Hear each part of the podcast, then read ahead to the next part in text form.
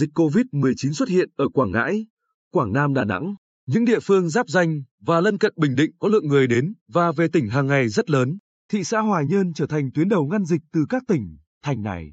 Các hoạt động phòng chống dịch đang được triển khai rất khẩn trương.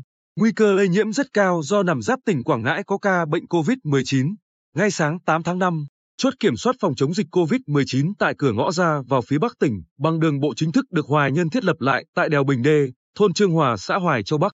Hai tổ trực gồm 36 thành viên mỗi tổ, gồm lực lượng công an, quân sự, y tế và đoàn thanh niên tổ chức hoạt động 24 trên 24 giờ.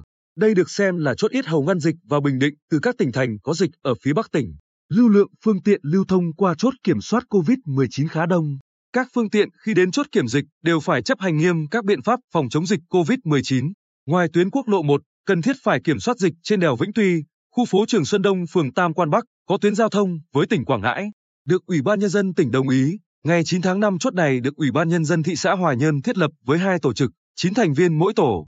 Chốt kiểm tra dịch COVID-19 có nhiệm vụ hướng dẫn, giải thích cho hành khách về các biện pháp phòng chống dịch COVID-19 của Bộ Y tế, thực hiện đo thân nhiệt, khai báo y tế, lập danh sách đối với người đến, ở và về từ thành phố Đà Nẵng, tỉnh Quảng Nam, Quảng Ngãi và các vùng dịch theo thông báo của Bộ Y tế.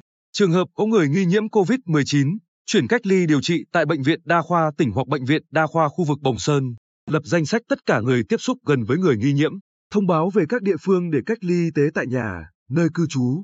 Các chốt còn kiểm tra phòng chống dịch COVID-19 trên các phương tiện vận tải công cộng vào thị xã Hòa Nhơn, bảo đảm tất cả hành khách, chủ phương tiện đeo khẩu trang, phương tiện có trang bị dung dịch rửa tay, sát khuẩn, thực hiện phun thuốc khử trùng, tiêu độc đối với phương tiện vận tải công cộng trước khi vào tỉnh.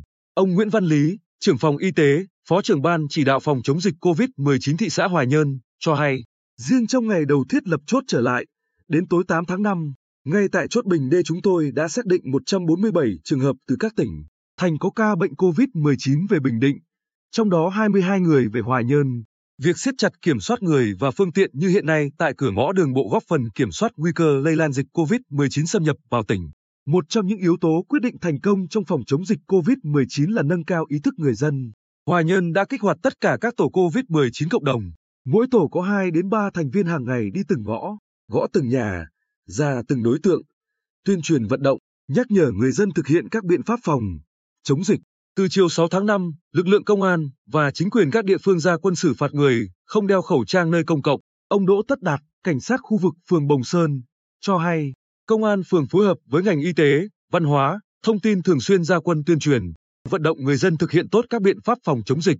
Song song đó ra quân kiểm tra, xử phạt vi phạm, nhất là người không đeo khẩu trang khi ra đường, không tuân thủ nghiêm yêu cầu tạm dừng hoạt động dịch vụ không thiết yếu. Tối 5 tháng 5, hai đoàn kiểm tra lên ngành công tác phòng chống dịch COVID-19 của thị xã tiến hành kiểm tra tại một số cơ sở kinh doanh dịch vụ karaoke, massage, internet và ghi nhận hầu hết cơ sở chấp hành nghiêm túc quy định. Nhiều cơ sở chủ động dán thông báo phòng chống dịch COVID-19, cơ sở tạm dừng hoạt động. Xin quý khách thông cảm, anh Nguyễn Hữu Hòa, chủ quán karaoke XP ở Hoài Châu Bắc, chia sẻ, có thông báo của chính quyền địa phương về dừng hoạt động karaoke để chống dịch COVID-19 thì tôi thực hiện ngay, dán thông báo tạm nghỉ từ ngày 5 tháng 5.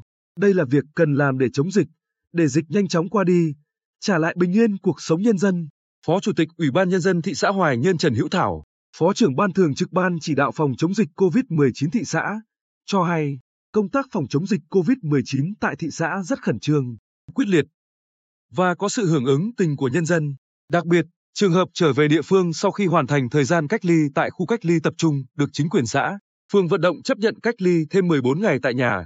Hiện Hoài Nhân có 38 trường hợp hoàn thành cách ly tập trung về địa phương. Ông Thảo nhấn mạnh, hướng dẫn của Bộ Y tế, những trường hợp này chỉ thực hiện theo dõi y tế tại nhà, nhưng Hoài Nhân làm quyết liệt hơn. Bởi diễn biến dịch bệnh cả nước có trường hợp sau khi hoàn thành cách ly về thì dương tính COVID-19.